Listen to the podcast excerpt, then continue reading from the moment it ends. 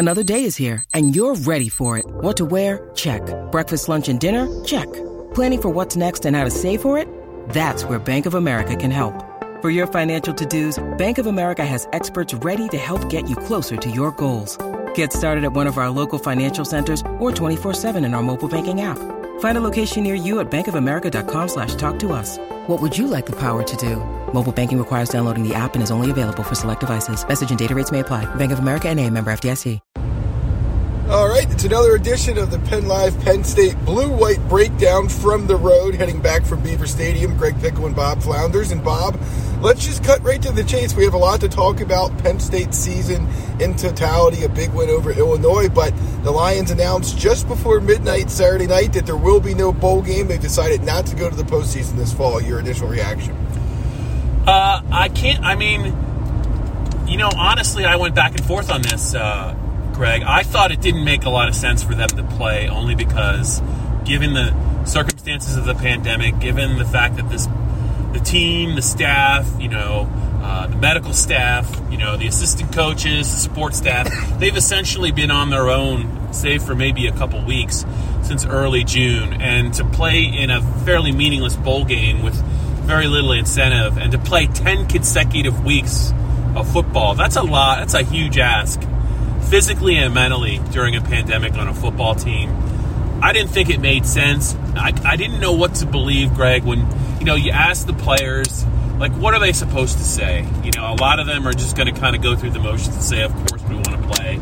But you have to wonder, you know, today when Penn State, you know, as we talk about this, you know, beat Illinois, you know, they, they, they suffered a lot of losses throughout the season, but they didn't have a couple players today. Jayson Oweh didn't play last week, didn't play again they they didn't have Tariq Castro Fields since the Maryland game. You just wonder, you know, what was going on there. Joey Porter didn't play. Secondary's beat up. Um, I, but you know, after the game, James Franklin made it sound like they really had a tough decision to make.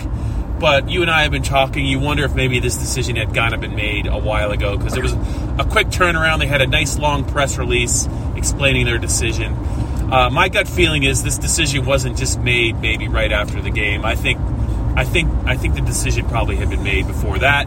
I do agree with it. Um, I didn't think it made a whole lot of sense to play the game.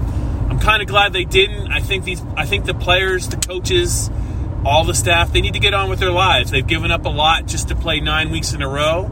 Uh, are they the only team in the Big Ten? Maybe the only team that was able to make it through them uh, and Rutgers. Them and Rutgers. God bless Rutgers. Only two teams out of 14 uh, made the journey. Penn State got through it pretty healthy. Kudos to James Franklin and his staff.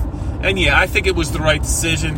And it's they went out on a good note. I'm, I'm happy for them, and I'm happy they're these guys are all going to get a chance to spend the holidays, hopefully, with their family, and, and they're all healthy. And that, that's the main thing. This was the right thing to do, Bob. I mean, you're talking about going to a Duke's Mayo Bowl or a Guaranteed Rate Bowl or some other company sponsored bowl that's not a household name in a lot of respects. I mean, for Penn State to quarantine for and basically eh, not quarantine, but basically yeah. be away from everyone for another week or two weeks, depending on which game they would have drawn, and to go to some other city and then have to come back and quarantine again and do all the things they've had to do since June when they were allowed to come back to campus. It just it didn't make a lot of sense from the beginning. I mean, I think that James Franklin and Sandy Barbour would have stood behind any decision that the players made, but I certainly don't think either one of them is disappointed about uh, not going to a bowl game. You know, obviously financially it's been yeah. a tough year for the athletic department, so they're going to save some money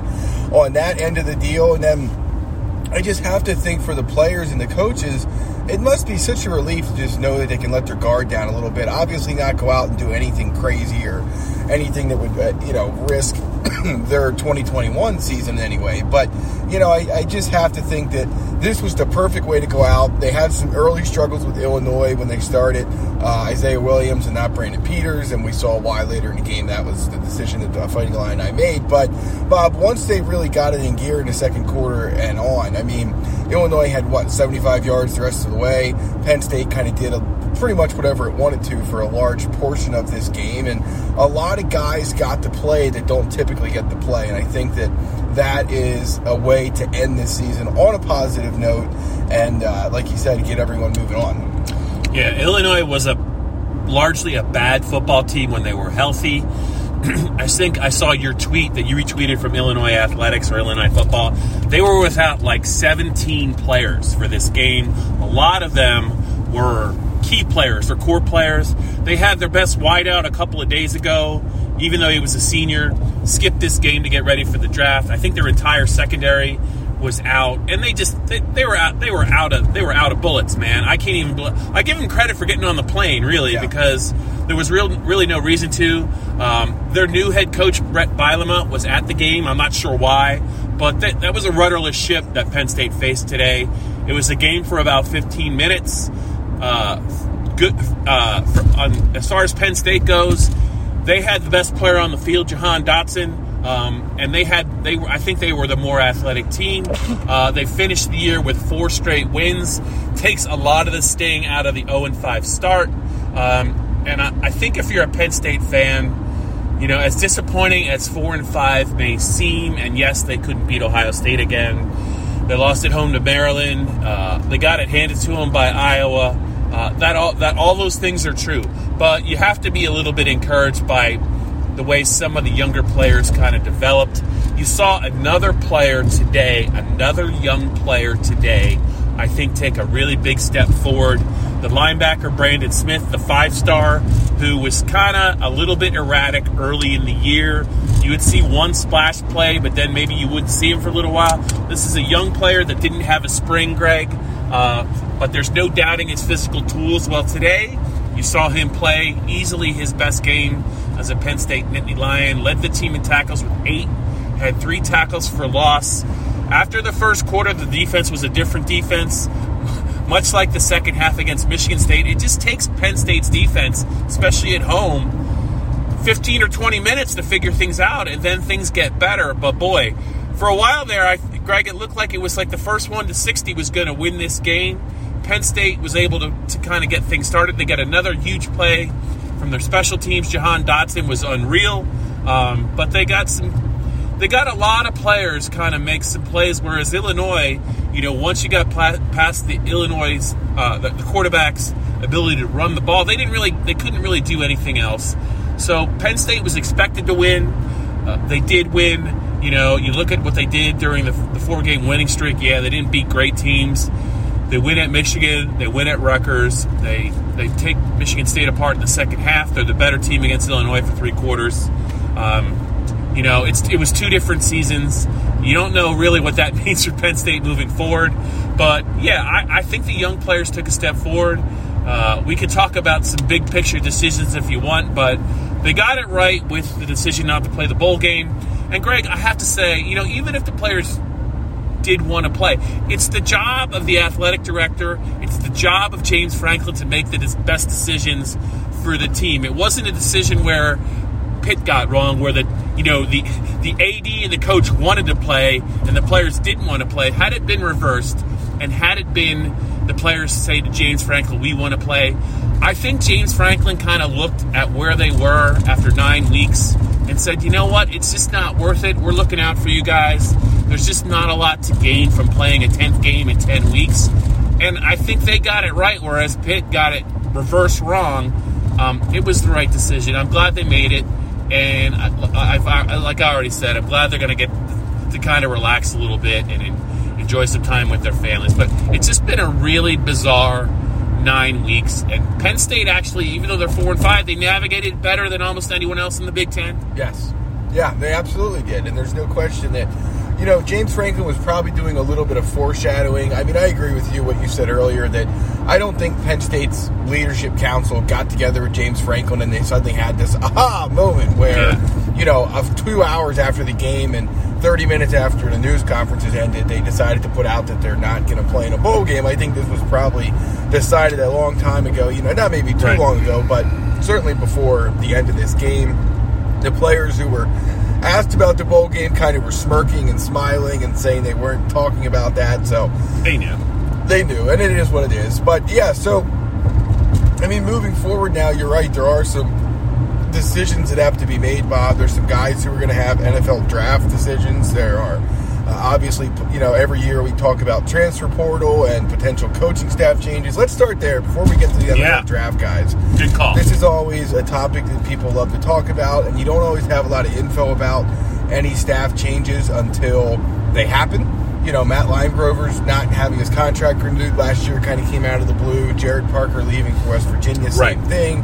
Even back to when Josh Gattis left for Michigan, I mean, you could kind of see the writing on the wall there when Ricky Rahne got the OC job and he did not. But, you know, a lot of these things, there's not always a ton of heads up that guys are looking around. So I guess my question to you is more general than it is uh, Right. a question about individual guys. But do you think Penn State should return all of its staff next year? And if not, where are some of the areas you think they can improve? Yeah, so for me, uh, I don't. I just I think in this day and age, you just don't see a, a staff uh, return intact. Either either they are in demand by another program, and that's not going to be the case. I think at Penn State when you go four and five and start zero and five, or you know they they messed up in some areas of the uh, of the game, and it, it ended up it ended up costing Penn State some games. To me, when I look at the offensive side of the ball, new offensive line coach, new OC, new wideouts coach, the running backs coach, I think is a pretty good running back running backs coach, and he's a very good recruiter. I don't know if you can make a case, Greg, to make any changes on the offensive side if you're James Franklin. Now, maybe some of those guys leave, but like I said, when you when you go with four and five, I can't imagine that any of those guys are really maybe in high demand. Maybe Ja'Juan Seider, just because he's a good recruiter, and if you look at the play of the Penn State running backs the last couple of years, it's hard to argue with that. They, they certainly have not been the weak link. The fact that they were able to develop two young running backs and they lose you know there, there's really no Noah Cain. There's really there's no journey brown. Devyn Ford just hasn't been able to to go most of the last couple of weeks for a variety of reasons. To me if there's going to be change it probably is going to be on the defensive side. Now i don't know what that'll be but it's hard for me to look at this penn state defense and see they had two first team all big ten defensive linemen they have a safety that I think is going to the Senior Bowl in Jaquan Jaquan Brisker. I think I believe Tariq Castro Fields, even though he didn't play, is going to the Senior Bowl as well. Correct. To me, if you're going to make some changes, I think you start there. I just don't think this defense, uh, when it really counted, was able to get off the field. It was true against Ohio State. It was true against Maryland. It was true late in the game at Indiana. It was true in the second half against Iowa. That when the heavy lifting had to be done against the best teams on the schedule, uh, I think the defense uh, certainly was an issue. To me, I would look for maybe a change or two on the defensive side. I just don't think you could bring back all your staff you know, when you struggle as badly as Penn State did early in the year. James Franklin might have other ideas, and there might be some budget concerns. But to me, if there's going to be changes, I would look maybe for one or two possibly on the defensive side. And if, if he does make changes, I think he could make a strong case that James was right in doing so. One thing I'll say, though, when James has ha- felt the need to make a decision, it by and large it's happened pretty quickly. Right. You know, he did it. He did it uh, with John Donovan uh, when he had to make a change. He did it with Corley. It was a David Corley. Yes. Yep. He didn't. He didn't really waste any time there. I think if James James has had a long enough time maybe to think about this, I would say in a couple of weeks. I, don't think he'll wait very long if he wants to make a decision.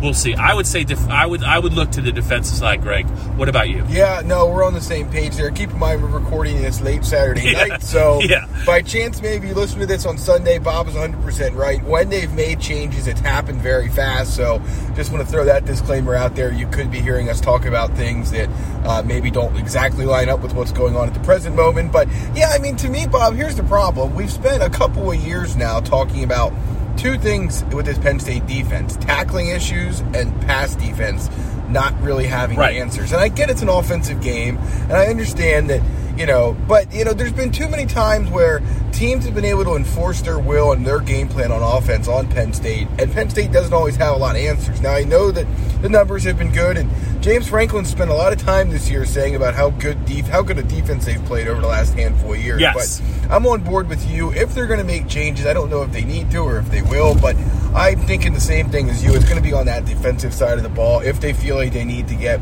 somebody in there to either help improve the pass defense or help improve the, the Right. tackling, you know, we'll see what they decide to do. But yeah, that's one thing to watch, and I think Tyler Bowen's a guy to keep an eye on too. He's a Okay. rising assistant. Um, obviously, he had offensive coordinator experience at Fordham. He was the interim offensive coordinator a year ago. Today was his uh, when he was named the interim offensive coordinator during the transition between Ricky Rahne and Kirk Ciarrocca. Uh-huh. So while I agree with you, um, they have produced some pretty darn good tight ends here. And the young last tight ends, I thought years. at the end of the year looked pretty good. Yeah, Brenton Strange, Theo Johnson, both have looked good down the stretch with Pat Freiermuth out. So he's one guy I think could be in line for a promotion potentially. We'll have to wait and see how that plays out. I asked him on Yeah, Thursday during the assistant coaches call what his future goals are, and he was very generic and as you would expect. But yeah, I think he's one guy to keep an eye on. Maybe not this year, but I don't think he's a guy that's going to be at Penn State forever, not in the current role.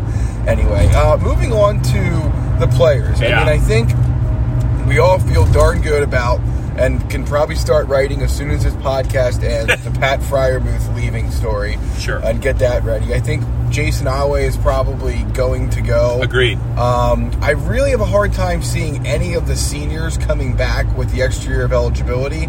I thought perhaps Brisker could be that guy, but if he took a senior bowl I was gonna say that takes that outside. um, you know, I I just don't know if I see anyone taking advantage of that. Maybe I'm wrong. Maybe a guy like Shane Simmons who flashed a little bit down the stretch. But I think the one thing that's important to remember, Bob, and I think we agree here, is that five and six years is a really long time to be on a college campus playing football.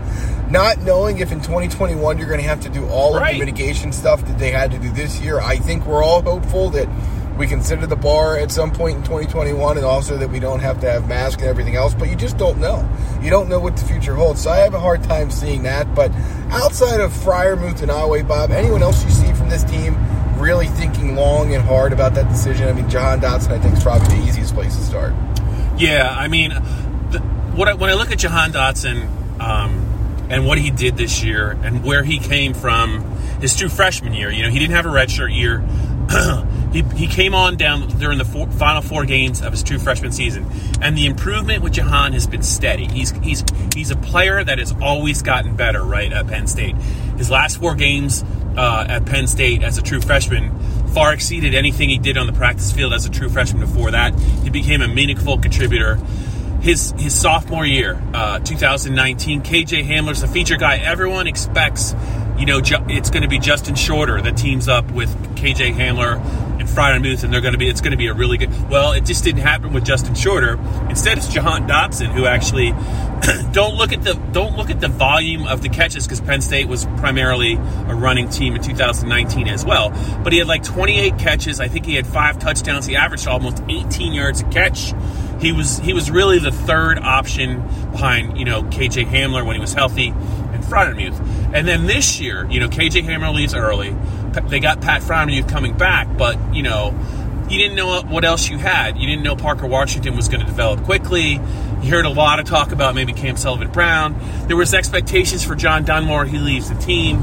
So Jahan Dotson becomes really the number one wideout, and he embraces it. You know, you know, teams were wary of him, and he still produced. You know, you look at the very first game of the season when they needed to have a play to get back in the in the Indiana game. It was the six, I believe it was sixty yards late in the game when it looked like Penn State had that one. He makes the play. He has the big game against Ohio State, eight catches for 144 yards and three touchdowns.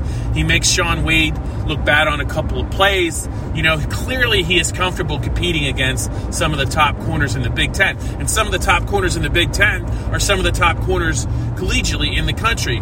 The only the only thing I think that might hold Jahan Dotson back a little, but he plays big. He did, he's not the biggest wideout. Right. 5'11, 180 pounds soaking wet. But during the last couple of weeks, he's taken a huge step forward in the return game. So now, if you're an NFL team, you're getting a player that you know runs good routes. He doesn't drop the ball. He's got speed that's that plays at the next level. We've seen that. Like when he got a step on somebody, like you weren't catching him, and now he contributes in the return game. I just don't know, Greg. If he comes back, like how is he going to better this year? Right. Over nine games, he almost had a thousand yards as a marked man. To me, you know, with the uncertainty, the pandemic, with injuries, you know, is he a first round pick? I don't. He's not. Now, maybe is he a second or third round player? It just depends on how the scouts view him in the NFL. He's certainly a productive player, and you look you look at where that fits. I mean, you can be a third, fourth, or fifth round pick and play a long time in the NFL. And I just I just think it's never he's I don't know that he's ever going to be better at Penn State than he has been right now. He's been healthy. He's got a lot of great tape. I don't think it makes a lot of sense for Jahan to come back. And uh, to me, it doesn't really matter if he goes in the third round or he goes in the fifth round. I just think the team that drafts him is going to get a very good player. He's just got to get a little bit stronger, and I, I just think he can. He's shown he will improve over time. He works at it. He's a good route runner. He's a technician, and he's athletic. I, I just think he's got to go. Yeah, I do too. I just don't see. It's almost the same conversation as KJ Hamler, right? I mean, what? Yeah. What other than the weight room, which the NFL probably has as good, if not a better plan for these guys in the weight room than Right. Penn State does? I mean, what else does he have to improve on? And I just don't think the answer is enough to hold him back. So I could see him going. You know, Rasheed Walker's a guy who obviously That's is- that's an interesting one to me. It Yeah, yeah. because of the things you said. I think physically, Rasheed Walker is very close to being. I mean, I know it's you know, you know, three years in college as an offensive tackle, it's a little bit marginal. He's he's such a physical specimen. I thought he had a good year. Um, I thought he had a better year than I think most people did. Um, I think I and I think that his best football is ahead of him. Yeah. Um, I, I just, you know, I, I think what you brought up is the question with him. If you're him, do you want to go through an, a potentially another year that's close to this at Penn State where, you know, in June or July, you're not sure what the fall is going to look like. You're not sure what the restrictions are going to be. You're not sure if you're going to have to quarantine and isolate, even though the vaccine is prevalent. I think he was a very good player. I think if he stayed a year, Greg, in my mind, if he was healthy in 2021, I think he would leave 21 as a certain first round pick. So for him, the, the consideration is do I want to come out early and probably be a second round pick? Which I think, you know, when you talk about second round, is he a top 60 player? I think a lot of teams would gamble on him for sure in the second round because of his upside. But, you know, do you want to come back and maybe lock down the first round pick status? I don't know. That's a t- that's a question for him and his family. But I think he's an NFL player, absolutely, and I think he. I think two years from now he'll be a starting left tackle in the NFL. Yeah, I think for him, one more year would be very beneficial. I have a hard time thinking the NFL Draft Advisory Board is going to give him the kind of feedback to leave. But Yeah. we also know that a lot of, you know, every guy has a different situation. You just never know if there's things beyond the field for any player Right. who's eligible to leave early. So, you know, we'll see how things play out there. It is the Blue White Breakdown, Bob. You can find it on Apple, Spotify, Google, wherever you get your audio and podcast.